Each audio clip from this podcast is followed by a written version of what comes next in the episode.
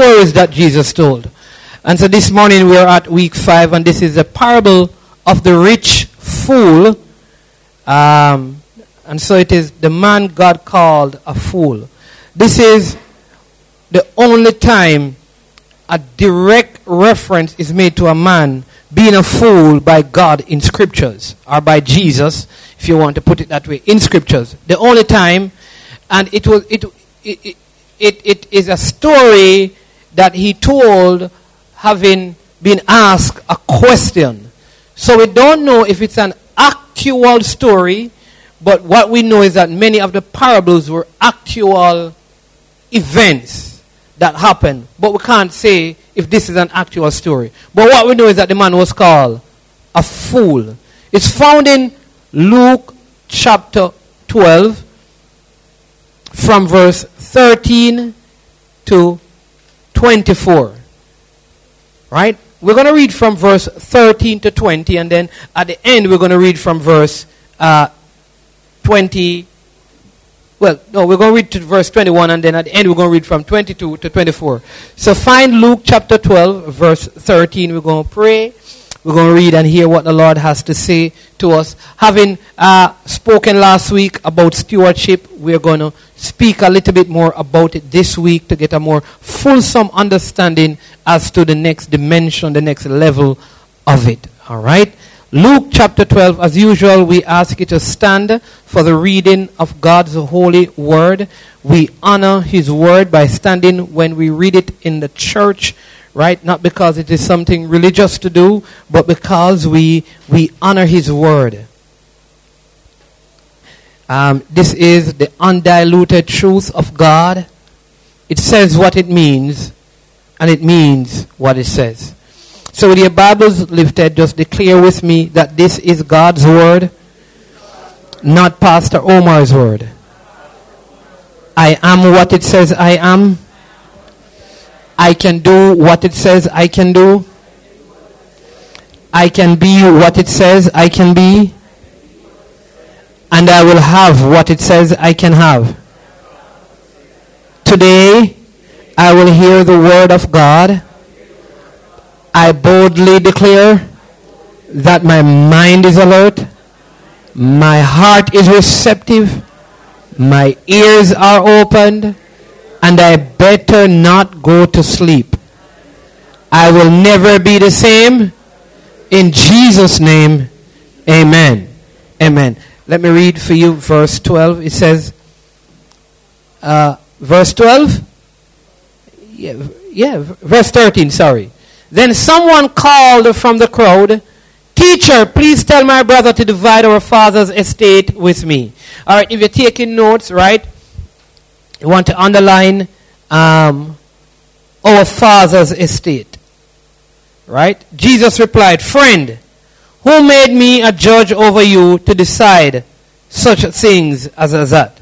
Then he said, Beware, guard against every kind of greed. Life is not measured by how much you own. Alright? Life is not measured by how much you own. Then he told them a story. So Jesus gave an answer, not a direct answer to the question, but an answer that directed him to further go and teach something. It says, A rich man had a fertile farm that produced fine crops. He said to himself, What should I do?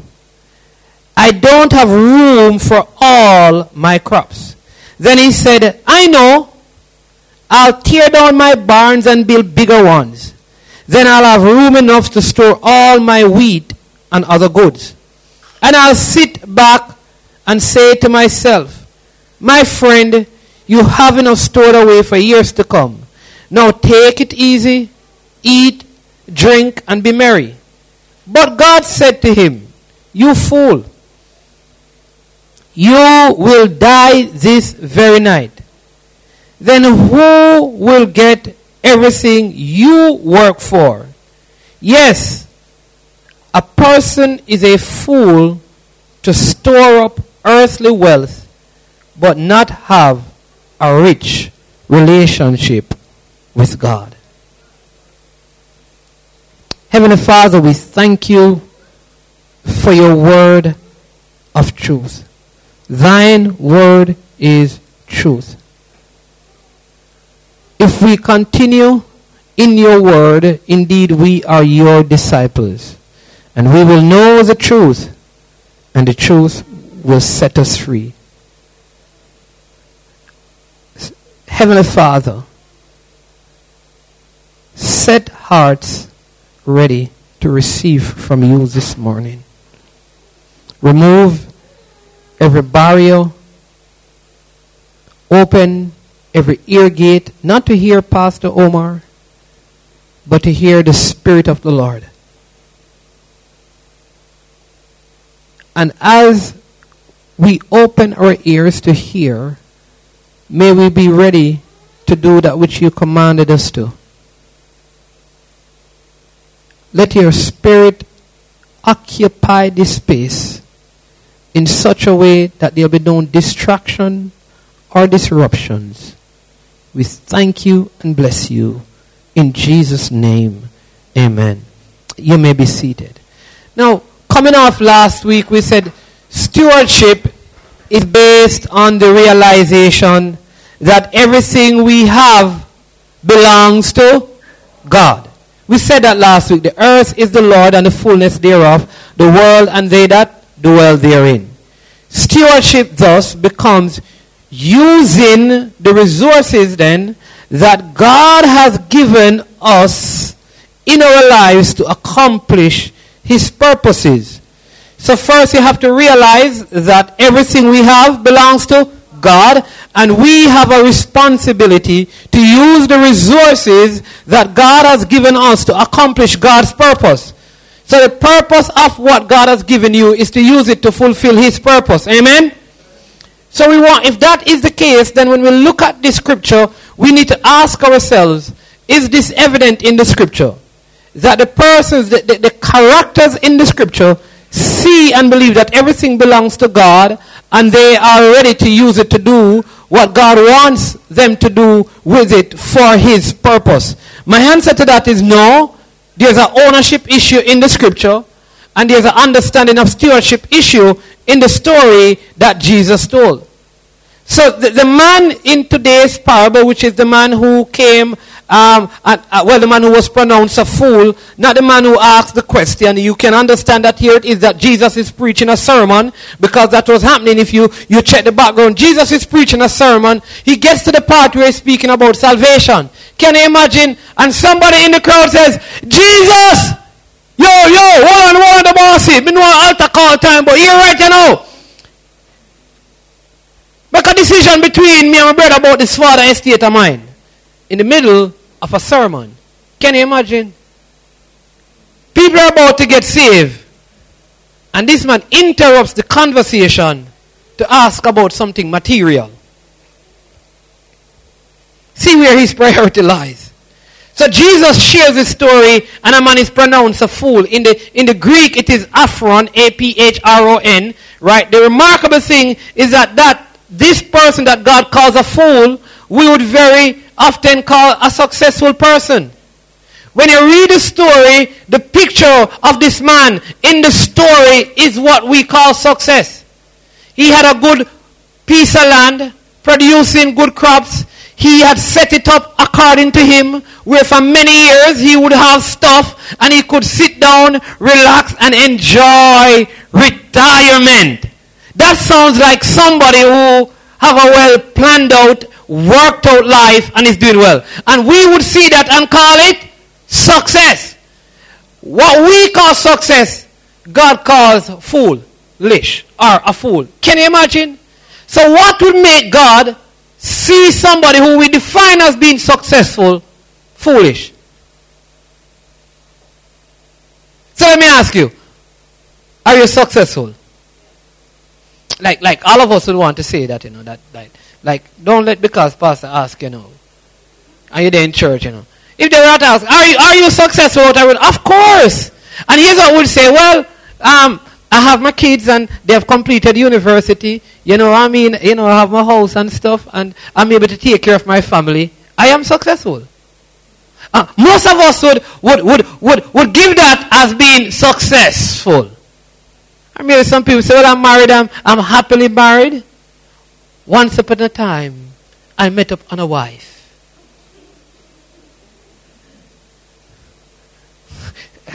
right? But a fool in biblical language was not a description of mental ability, but of spiritual discernment.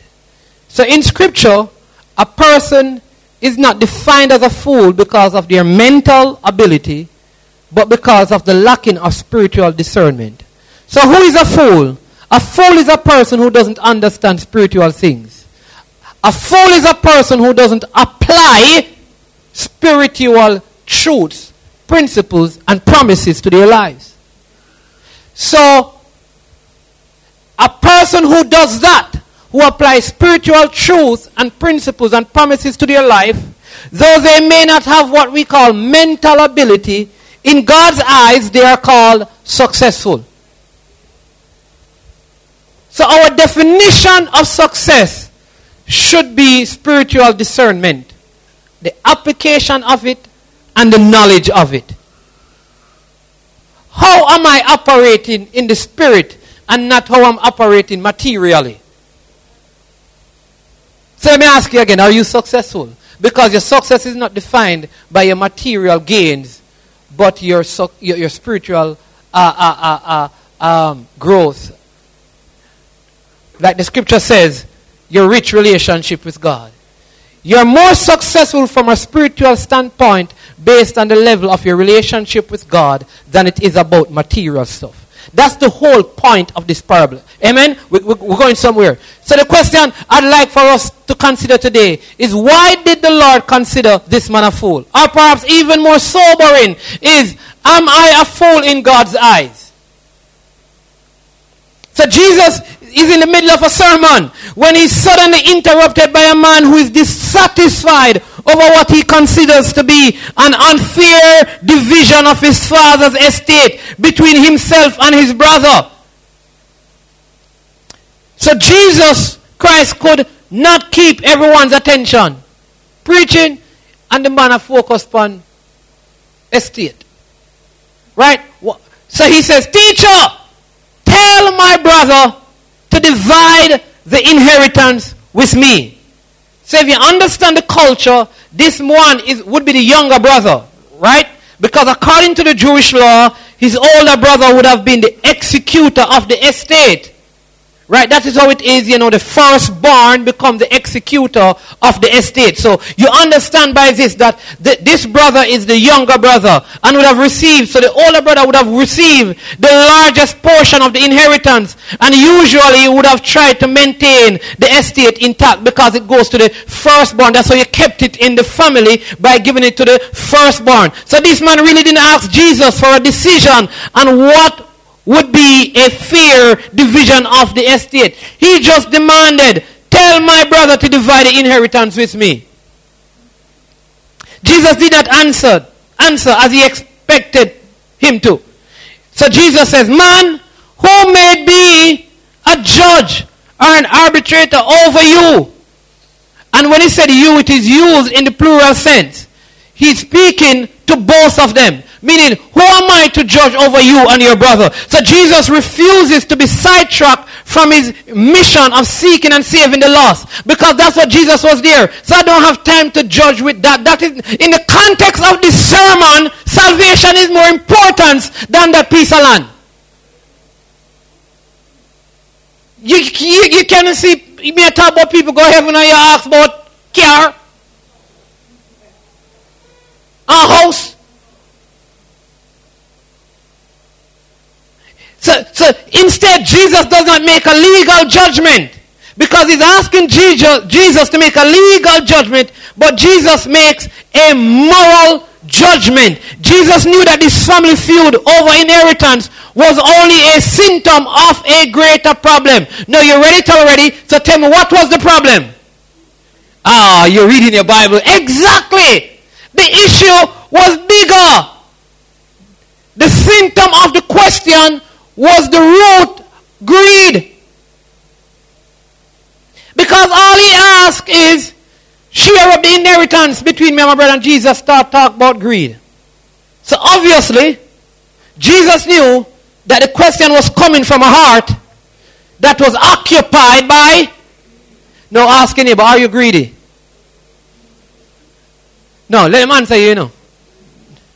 Ask him, are you greedy? because when people say greed in Jamaica, you know, one thing we think about, you know, food. Because Jamaica act like the only thing that people can be greedy for is food. I tell people, any man want two woman? Greedy. I'm telling you, one is enough.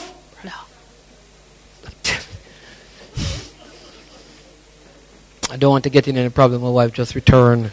So I'll leave it right there. All right.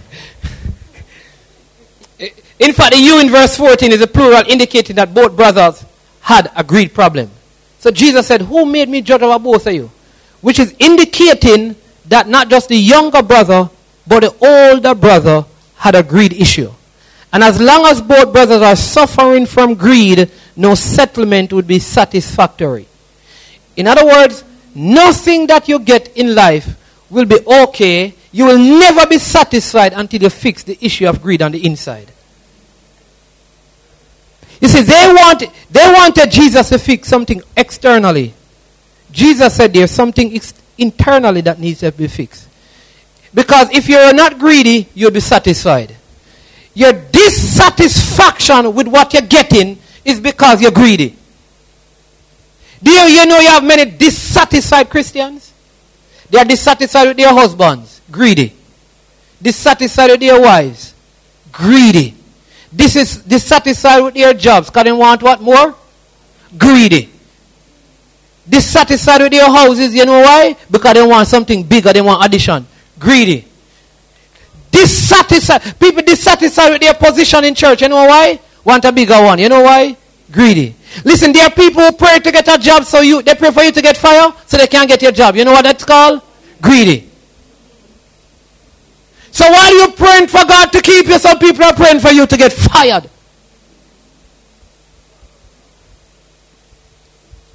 So until you can fix what is on the inside, don't make any sense to make any settlement on the outside because nothing is going to be enough if you have greed issues. So, Jesus tells him that the most important thing is not for him to solve this inheritance problem, but that his heart need to be changed. But if we're honest, how often have we gone to God asking Him to change our situation rather than asking Him to change our hearts? The man had an issue that he wanted God to resolve, but leave his heart alone. I, have been there, right? You want God to fix certain things externally, but just leave your heart where it's at. If God fix your heart, then the external things will work themselves out. Do you know that a lot of things you want to fix externally don't need to change? It's our hearts need to change. Because today, what is a curse to you, if your heart is changed, tomorrow it will be a blessing to you. I've seen it already. That people are married and their hearts are so wrong in their marriage. Their spouse was alright, you know. But because their hearts were so wrong, they couldn't see how right their spouses were. When their hearts were changed, they had the best marriage. But most people want their spouse to change and leave their heart alone.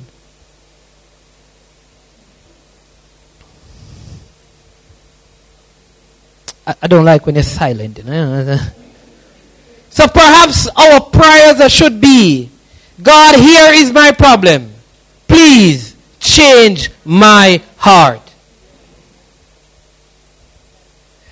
Then in verse 15, Jesus uses the occasion of the teaching moment and says, So the man asks the question, Jesus says, Take heed, beware of covetousness. Come on, tell your neighbor, say, Beware of greed. Then he says, For one's life does not consist in the abundance of the things he possesses. You are not what you own. What you own don't define you. I am who I am because of whose I am. I belong to the Lord. And that determines my worth and my value. It is not determined by what I own.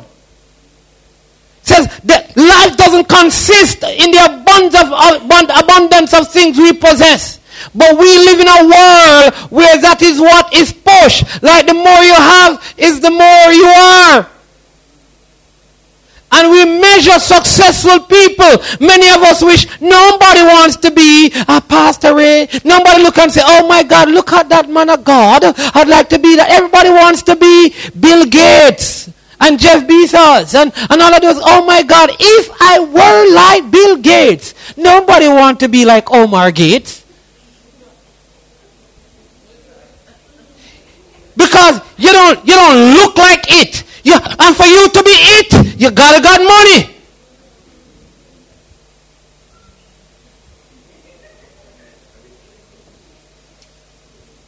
Nobody looks in the church and see a woman of God and say, man, I want, I want to be a, a woman of God. You know what they do? They look at the wealthy women in the world and say, oh my God. Mm-hmm. They look at Hollywood. And they see people pretending to have money. Using money that is not real. Right? And they say, that's what I want. Beware. Says when he says stay kid and beware, he literally saying be on, on guard against all kinds of greed. So there are many different greed is not just something that is limited to food. So the area of danger for this man was greed or it was covetousness. Pleonexia is the is the, the, the, the Greek word for it, P L E O N E X I A. That, that's a Greek word. And it means, and I want you to remember this meaning, to lust to have more than one fear share. So, greed is not getting the thing, it's desiring to get more than what you already have because you don't think what you have is sufficient. You remember last week we said God will only give you what He knows you can manage. So if you want more than what you have right now, that you, you meaning you want above your managerial ability or your stewardship ability. Make sense, right? Remember last week we said it, right? God will only give you according to what your ability is. That's what the scripture says. According to your ability. So if God, if you believe that God is blessing you, and you want more than what you have right now, it means that you're desiring something above your ability. Which means you're operating in greed. It's grasping for more and never being satisfied. Or to put it in another way, covetousness is wanting more of what you already have enough of. So let me put where greed is. Very simple. How many of you have a lot of clothes? You'd say you have a lot of clothes. Good amount of clothes. All right, nobody putting up their hand. All right. How many of you know people who have too much clothes? Yeah, man. All of you know somebody who have too much clothes, but but you have you have the right amount, right? All right. All right. Let me let me let me let me ask you a trick question. Um, this is a trick question. How many of you have clothes that a long time you know wear? Oh, okay. So, that means you don't need it. If you're not wearing it, come on, tell a neighbor. Tell a neighbor. If you're not wearing it, you don't need it.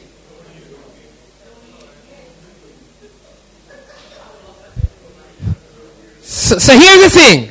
But do you know the person who have clothes not wearing? They are, they are desiring more clothes. You, you know, they still desire to have more clothes. Remember, they have clothes already that they're not wearing, meaning they have more than enough. But you know, they still want more. If you're beside your wife, I would suggest that you keep quiet. to, get, to, get, to get yourself in problems. Right. But, but, but that's a form of greed that we ignore. But in the principle of greed, it says if you have enough and you want more, you're greedy. Do you know that most of you can pay your rent, send your kids to school, you pay your bills, but you want more money?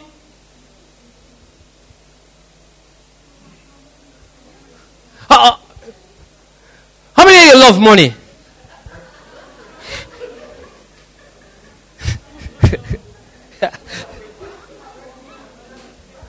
come on, let me just see. How many, how many persons here love money? You have to be honest. I'm telling you in church. Thank you, Jesus.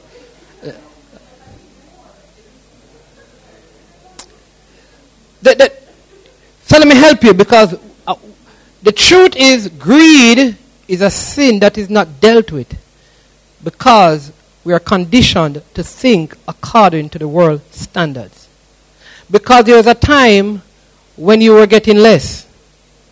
And when you got more, what you did, you changed your way of living. So if you went back to your original way of living, you'd have more money. But you tried to match your living with your money and then want more money which is called greed. So when your money increases, keep your standard the same and use your increased money to create additional wealth. But what we do is that we move our standard of living to match our standard of income. And then we say we have leveled off, so we need more money. No. It's called greed. All right? Let's come down. So Proverbs speaks about it in Proverbs 21 verse 6. They are always greedy for more, while the godly love to give. In other words, the opposite of being greedy is always finding ways to give. So the person who give clothes always get clothes. If you want to get clothes, Give away the heap where you have where you now wear.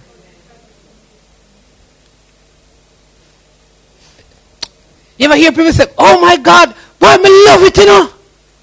Me, me, me, know, me know say around three years now me know wear, but me love it so bad. Me, me just me just attached to it. Me can't give it away. And they don't wear it. You stay in the closet and then you get stained up and they throw it away. The greedy, Bible says this, always greedy for more while God love to give. Listen to this one. Ecclesiastes 5 verse 10. Remember somebody lift your hand and say you love money? It's a problem. Come on, all of you lift your hand and say problem. Alright. Because we're not supposed to love money. The Bible tells you that the love of money is the root of all kinds of evil. Money is a tool to be used, not to be loved. Listen, I don't love hammer. I use it. Listen, listen. I don't love I don't love machete. I use it. Money is like hammer. You use it when you need to. But you're not in love. I don't get up every day and say, boy, I want hammer body, no man. We can't get the next hammer, man. Boy, this a hammer, you're no, not good. No, no, no. I don't get up every day desiring a hammer. In the same way, you should not get up every day desiring money. For the love of money is the root of all kinds of evil. No, money is not evil. It's a good tool in the right hand of the right person. But it is dangerous in the wrong hand. Ecclesiastes said this way Those who will never have enough. And look in your Bible, it's right there, right? Ecclesiastes chapter 5. They're going to put, it, put this up for me. Ecclesiastes chapter 5, verse 10. New Living Translation. I want you to see that it's in your Bible so you can write it down. Those who love money will never have enough. Full stop. Who want enough money? If you want enough money, the way to get it is not to fall in love with it. How meaningless to think that wealth brings true happiness.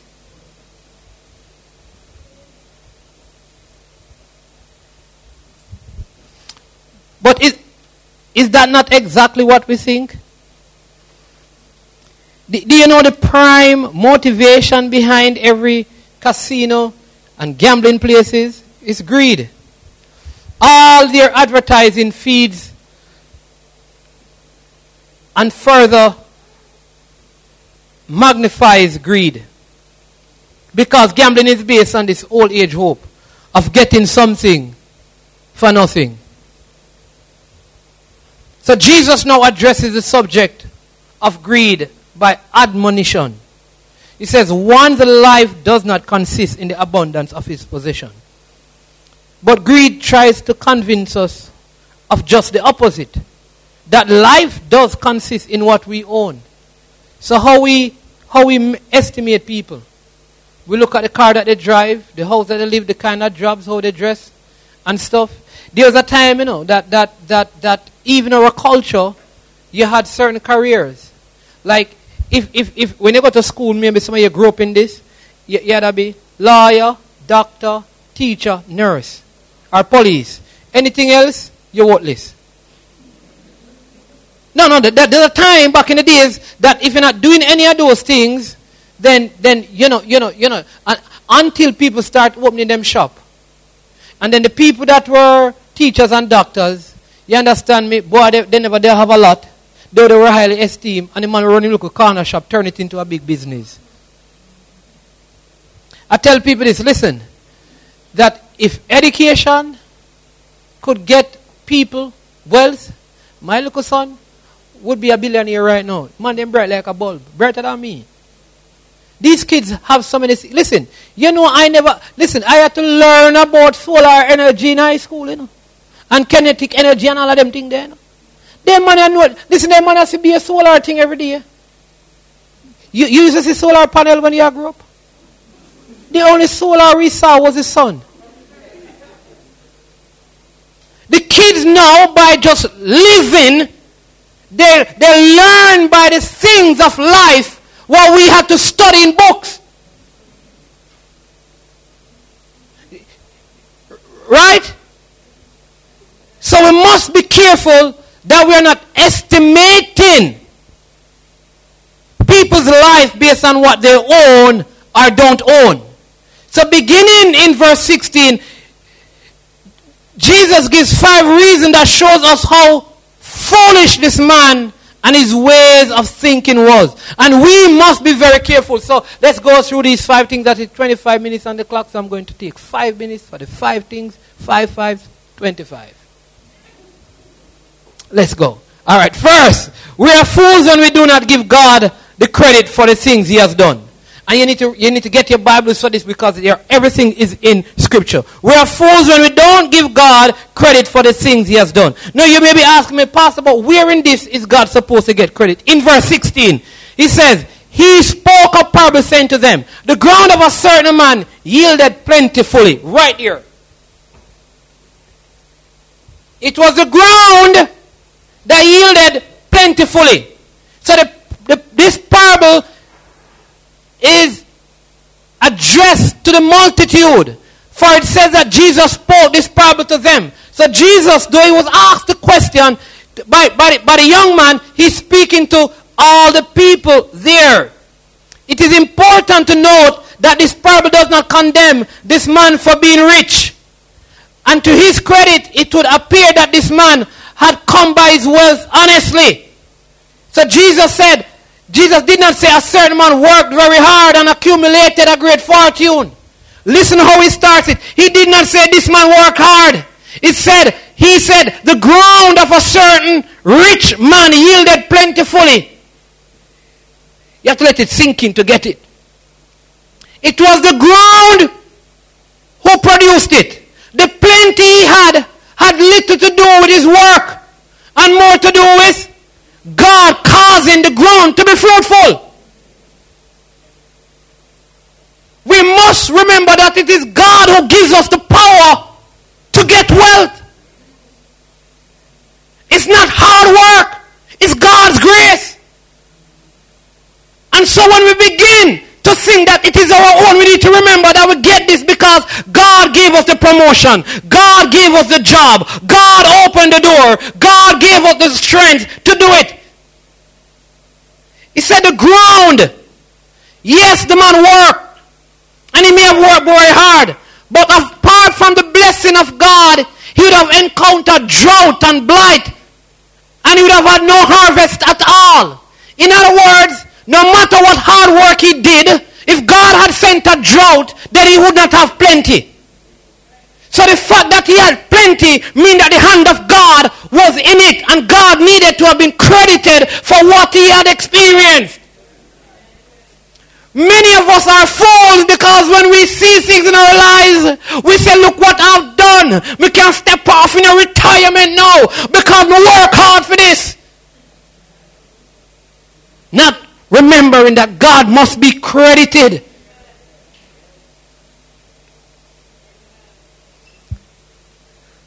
The farmer looked at his amazing harvest, he did not see the hand of God. All he saw was only his effort. I like how Warren Wiersbe put it. He says it this way The material blessings of life are either a mirror in which we see ourselves or a window through which we see God. When you see, when you have your material stuff, is it a mirror or a window? See, some of us, when we look, we see ourselves and we feel big. Look what I've done.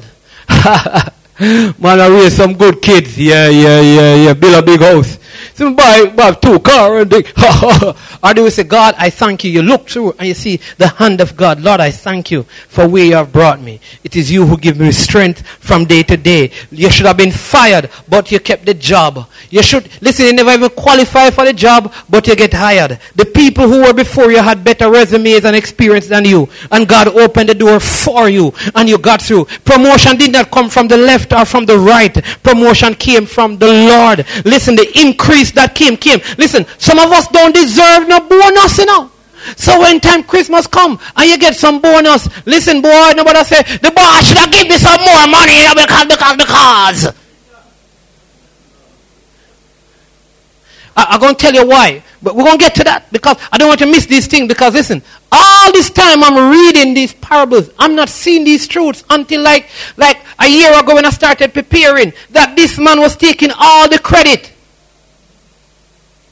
for the ground yielding crop and not giving glory to God for what God had done. But don't we do the same thing today? How do we look at the blessing in, the li- in life that we have received? Do we think of God? Are we humbled that God has chosen us to receive such blessing? Do we say, Thank God? Thank you, Lord, for choosing me to be a conduit of your blessings. We are fools when we do not give God the credit for the things He has done. We are fools when we make plans, but leave God out. Uh, some of us will do that, you know. God bless us. God, give me a job, no man. And when God give you the job, every plan where you have, you exclude God out of it. God, give me a promotion. God, do this.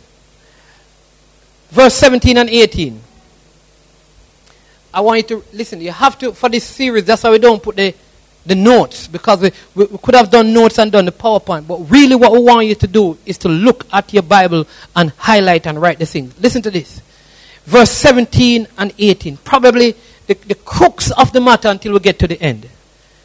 It start out, starts out by this. Who caused him to get what he got? God causes the, caused the ground to yield the crops, right? God. Amen. Over here, not answering us, so we need to come over here, right? Who calls him God, right? Amen. All right. So, so here's how he starts, verse 17. I don't know if you see it in your Bible. And he thought within who? who? So now that him get the stuff, him lock off God.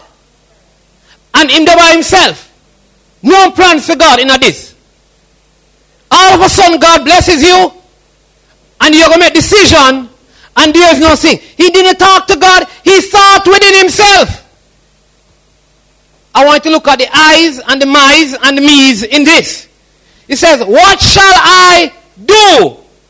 Since I have no room to store my crops.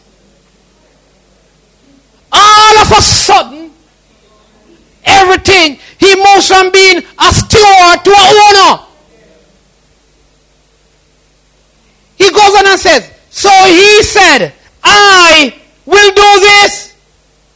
No consultation with the owner.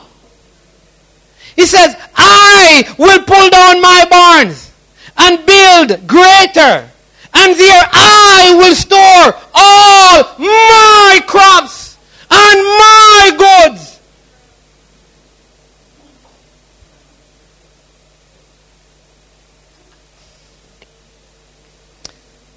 That's, that sounds like greed to me. You get the blessing and forget the blesser. The steward now becomes the owner. Now, if you were in charge, would you give him more? With this attitude. Because remember now, he's also banking that how things started is how they are going to finish. So at the beginning of his blessing, this is his attitude. But based on the beginning of his blessing, he makes a pronunciation about years to come. You see the danger? So he has dismissed the owner, but he has made plans about the rest of his life from the person who provided. Now, if the owner is listening, what do you think the owner should do? Not demand him life, man. oh, we, go, we, don't, we don't get to that part. We don't get to that part yet. So there was nothing wrong with his desire to build more barns. It was wise and it was prudent. The problem lays in the fact that there is no thought of sharing. In, in the original Greek, the, the, the, the personal pronoun, my, occurs four times. Right? And I occurs eight times. So that's 12 in 1, 2, 3, 4, 5, 6, 7, 8, 9, 10, 11, 12, 13, 14, 15, 16, 17, 18, 19, 20, 21, 22, 23, 24, 25, 26, 27, 28, 29, 30, 31, 32, 33, 34, 35, 36, 37, 38, 39, 40, 41, 42, 43, 45 words. In 45 words, I and my are used 12 times in the original Greek. And in the English, we see I five times and my four times, but originally it is 12 times. So in 45 words, 12 times, he says I and my. He says my crops, my barns, my goods. What he did is what many of us are guilty of. We confuse ownership and stewardship. He forgot that he was not the owner, but only the possessor and the, and the steward. Come on, just put your hand on the chest and say, I am not the owner. I am just a steward. All that belonged, all that he had belonged to God. And so it is with us. It is not ours to own, it is ours on loan. Come on, just look at anyone and say, You see that, that life of yours? It's on loan. And one day, the owner is coming back for it. All right, so here it is that the owner of the body, the person, give the person things. The person dismisses the owner, the owner who owns the things and owns the person. That, that's what this man does in this story, right? So what's the third thing then? So we are fools when we make plans and leave God out. And third, we are fools when we live only for the moment. This man was living for the moment because here it is that something happened and all of a sudden big elaborate plans. You know, like I get a big money and you start saying, yeah, well, we get this now and we can, and all of a sudden you outlay a whole heap of things. Watch out, he says, verse 19. And I will say to my soul, soul, you have many goods laid up for many years. Take your ease, eat, drink, and be merry. If you understand the crop, you understand that crop can spoil. Things can come. Storm and hurricane can come. Things can get burned down. So in all of this, he's just thinking, like if I have enough now, I'll be all right forever. He's short-sighted.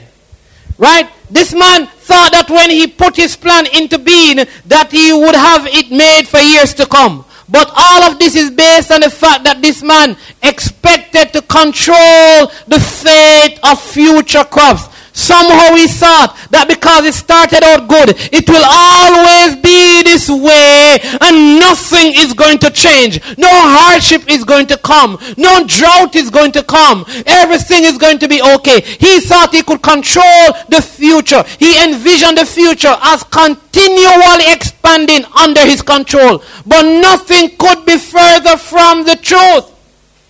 I, I, I, want to know this because James speaks to such an attitude in James chapter 4 from verse 13 to 16. When James says this, Come now, you who say, Today or tomorrow we will go to such and such a city, spend a year there, buy and sell and make a profit. Whereas you do not know what will happen tomorrow. Come on, tell a neighbor. You don't know what's going to happen tomorrow. then he says, So what is your life? It is even a vapor that appears for a little time and then it vanishes away. Verse 15. Instead, you ought to say, when God bless you, when you wake up in the morning, when things are going good, if the Lord wills, we shall live and do this or that. There is no guarantee. So when you're planning, don't leave God out of it. But now you boast in your arrogance. All such boasting is evil. Listen, and don't get me wrong, the Bible is not telling us not to, to look to the future with great expectation.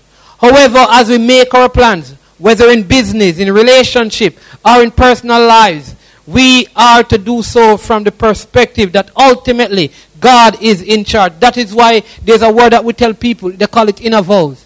Never say, I will never. Right? never say, who? I'll never talk to our next man. I'll never talk to our next woman. Who me? All them the people, I'll never talk to them again.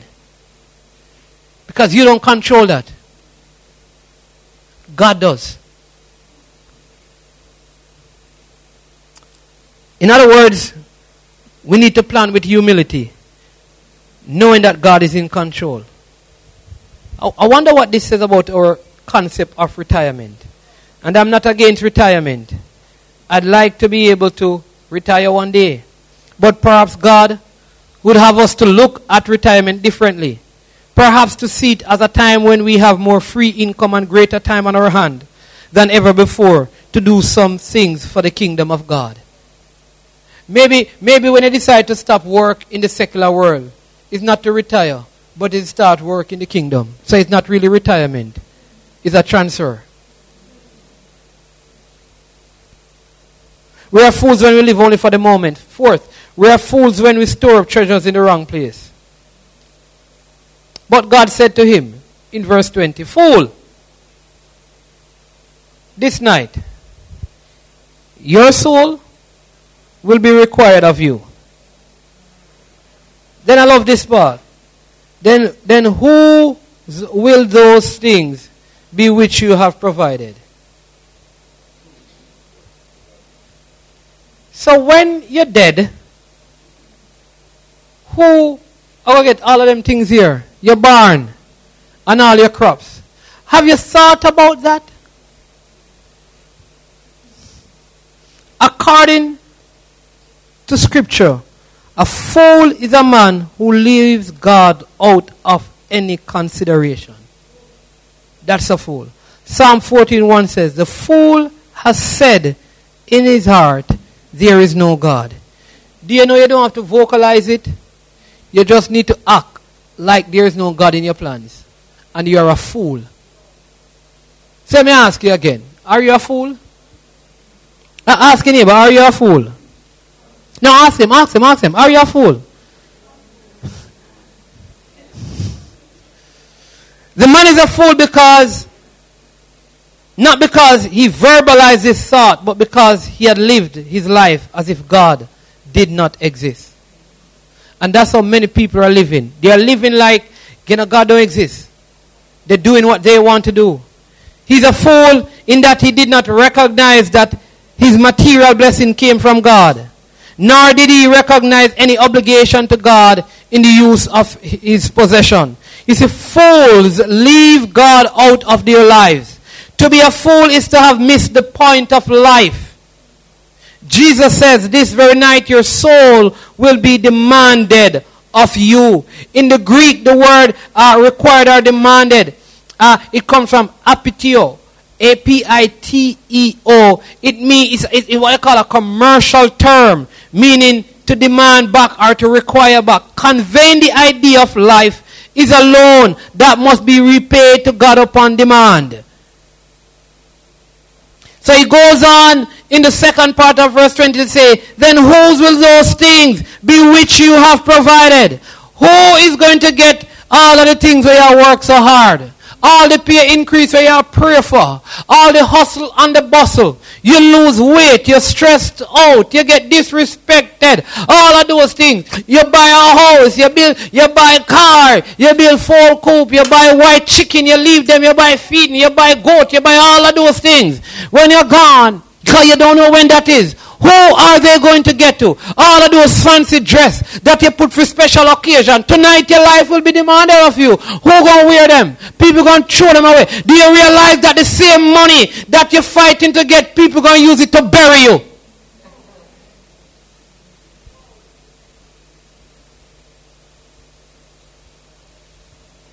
So, so Solomon, the great philosopher, calls him, the preacher, says it very well in Ecclesiastes 2.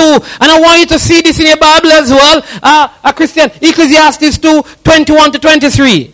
And you can write this in the reference uh, in the margin of your Bible, right in this Luke chapter 12.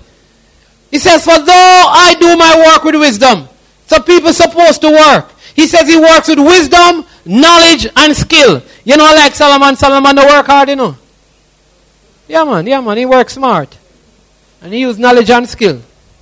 Pe- people always ask, like, like me, me, me don't stress myself about work. I find the easiest way to do things. And people think like, oh, come on. Like, like, you, you, like, my wife want to build a kennel for the dog. That's very simple. Mix some mortar, drop it on the ground, get four pieces of stick, put a cover on it, and box it up. It done. Him, don't need a house. He's a dog. Why, why do I need to get somebody to come and saw board and cut and neat up and get it well shape up and paint it and, and stuff? Hello? It's a dog. Huh? I, I like people who don't even go to bar, barber. Cut your hair.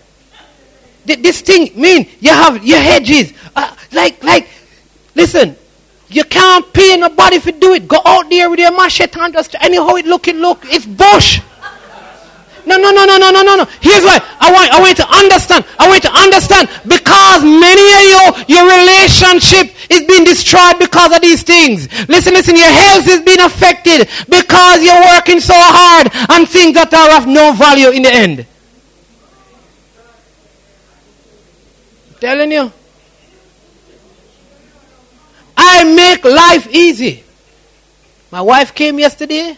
I use disposable plate. No, she can go back to regular plate. But when I'm in charge, I don't need to wash plate. If I need to, I will. But if they are disposable plates, they eat, the fork use the same way. The food move in the plate the same way in it. And I'm in my house. I'm not going to a restaurant. I don't have guests over. It's simple. Amen. Solomon says, For there is a man who, he said, and he goes on and says, For though I work with wisdom, knowledge, he says this, I must leave everything I gain. Come on, say people say, You must leave it. Yeah, yeah, yeah. You see car? you must leave it. See, see the money in the bank? I need somebody, I need somebody to hear this because you stretch yourself out of overwork. You must leave your money. Ain't going with you. Hey, hey, hey, hey. You see the house? you must leave it. You understand me? So, so when I go home, I'm going to tell my sons to remind me. I'm telling them, say, remind me every day that I must leave it. I need to be reminded of that every day. That I don't focus my attention on seeking, for, seeking the things of the world, but I seek first the kingdom of God.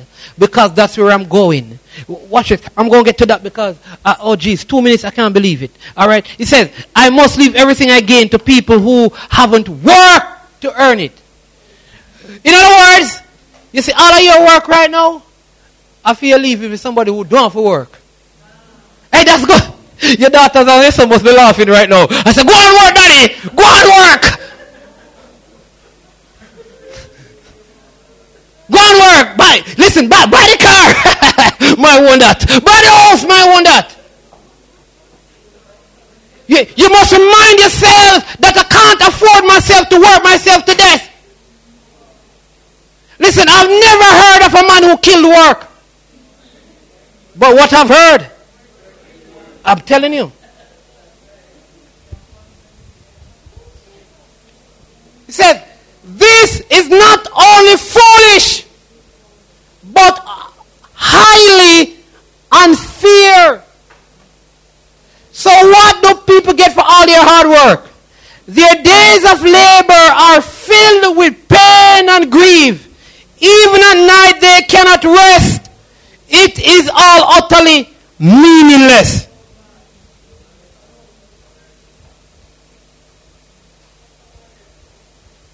So just, just, just don't, don't kill yourself. Take it easy. Don't make the boss stress you, leave your job. Because you're going to leave the money you get from the job anyways. I'm telling you. You're going to leave the money. You're, you're going to leave the stuff. Don't lose your sanity for something that you're going to leave. Don't let life steal your peace of mind and your relationship with God over things that have no value except for our time here on earth. But greed says, continue to go. Go, go, go. Be a go getter. But the Bible tells us to be God seekers. The world tells us to be go getters. Meaning go get the material thing. Since you cannot take it with you, there's need, no need to wear ourselves out accumulating it. No, I'm not telling you not to work. I'm not telling you not to, you, you, you need to work and you need to take care of your family. But listen, don't do it at the expense of your health. Don't do it at the expense of your marriage and your family and your relationship with God. Everything you have will one day be left behind. And if you don't leave it behind, I can promise you this you will be left behind. So either you're going to leave it behind or you will be left behind with it. It is yours now to use it or to abuse it. So I'm, I'm very I'm very strange. Listen, you don't you don't need to be like me. So my wife came yesterday and she brought something for me to sleep in. You know what I did? I slept in it. Because I always tell them, if I go to the store and I buy anything, I only buy it because I'm going to wear it. One thing I can tell you, when I leave this earth, nobody getting anything new.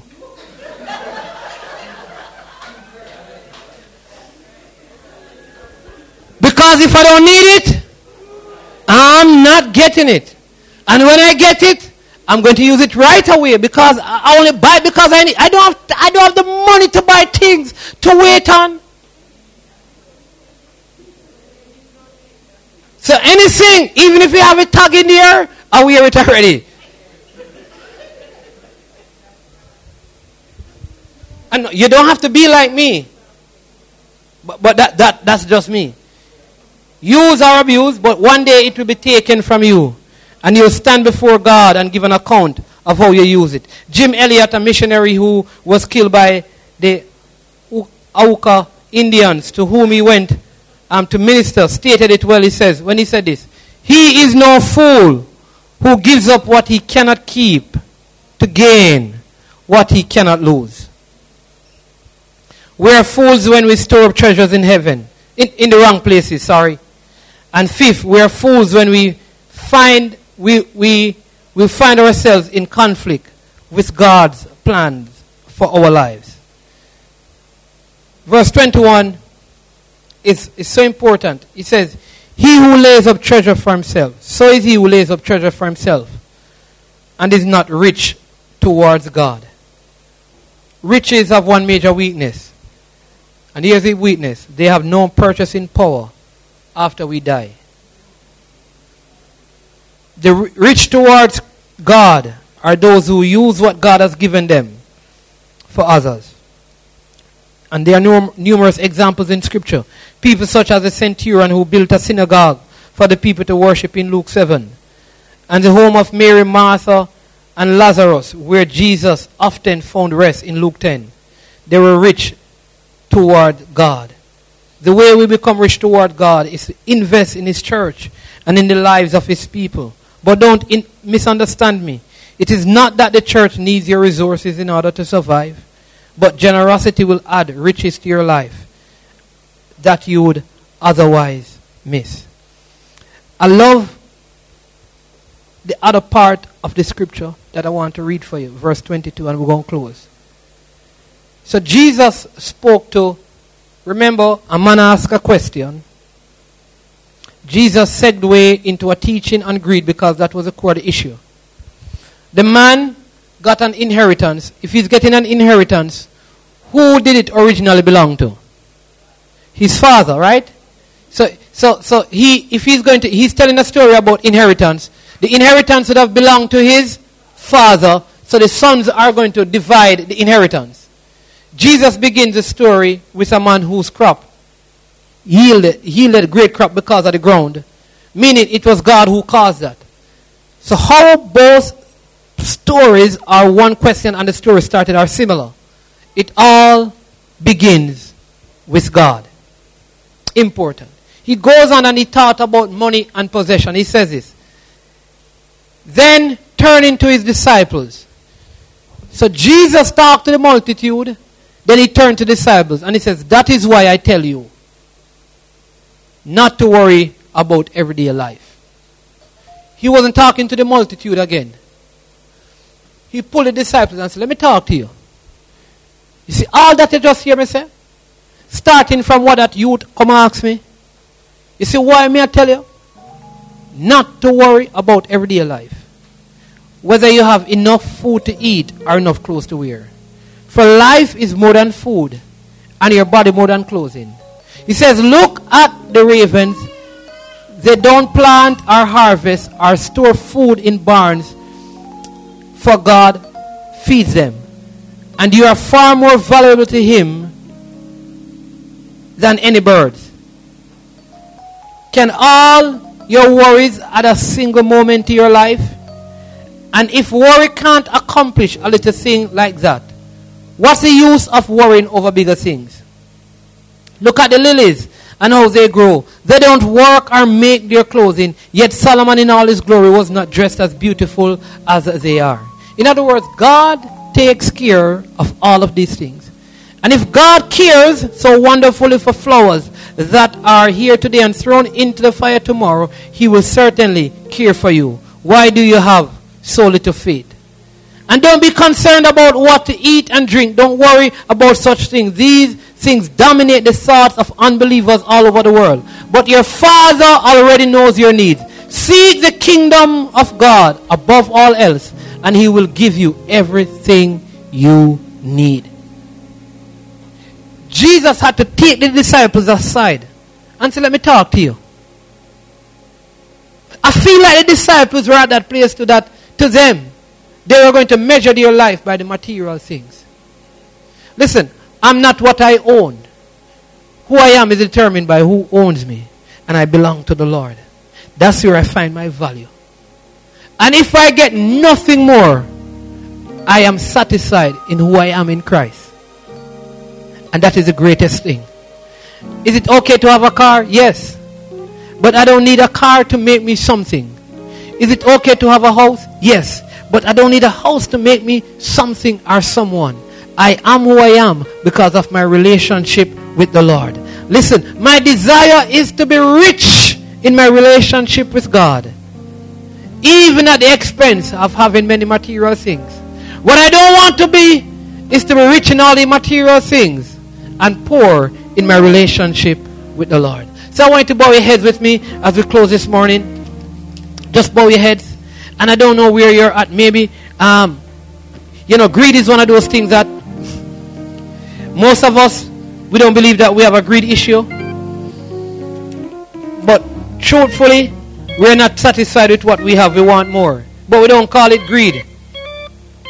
We call it, I want to be successful. And I want us to admit that, you know, there is some greed. And so we are not satisfied. And only the Lord can satisfy. So one of the first thing we have to do is to admit and, you know, just ask the Lord, say, God, forgive me for any time or for the times that I've acted in greed. Wanted more than I can manage and can handle. Uh, just ask Him, say, Lord, remove every trace of greed in me.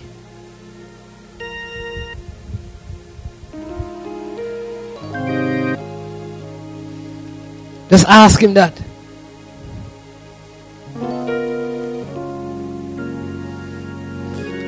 Just say, Lord, I choose to give you credit for everything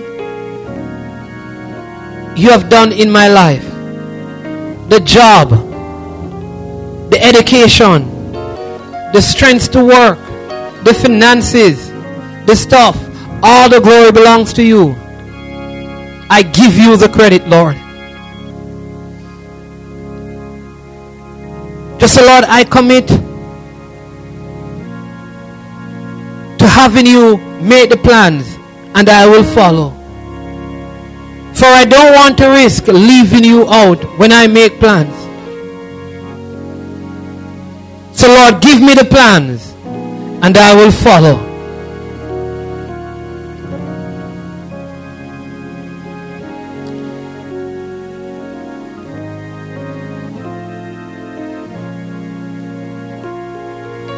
Come on, just Lord, I won't live for the moment.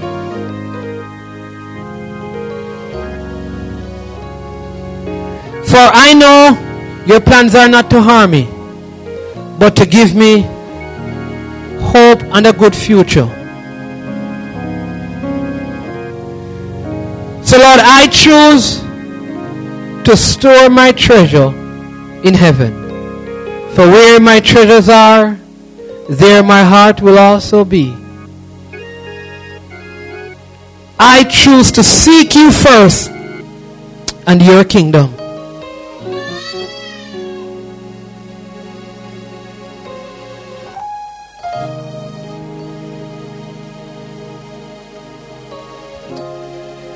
Thank you, Lord. Come on, just say, Lord, now you can cause me to be blessed with plenty, for my heart is in the right place. Come on, just keep your heads bowed. Let me just speak to you. Listen, there are some of you here that for so long God has desired to increase you. But if you close your fist then God can fill your hand. And you have to open your hand and release some stuff. For God to release some stuff in your hand.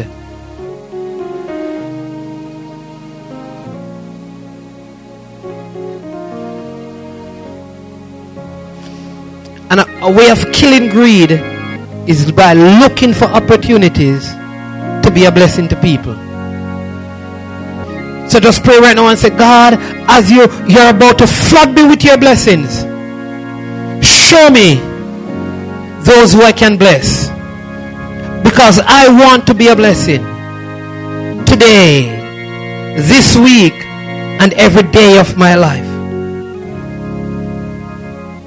So, so as you pray that, you begin to believe.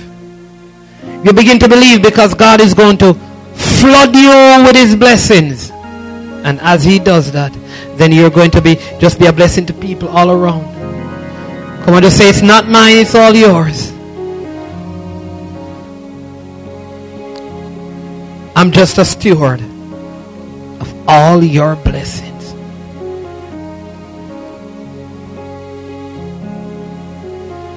The final thing I want to leave with your church is that the greatest reward you will ever have is when you're rich in your relationship with God. If we pursued God the way we pursue the material things, miracle signs and wonders would happen in the church. If we dedicate the kind of time to pursuing God in the way we pursued jobs and cars and houses, oh, where would we be? So, my prayer in the name of Jesus is that the most passionate pursuit in our lives will be deeper intimacy with God. That will hunger and thirst after His righteousness and be filled.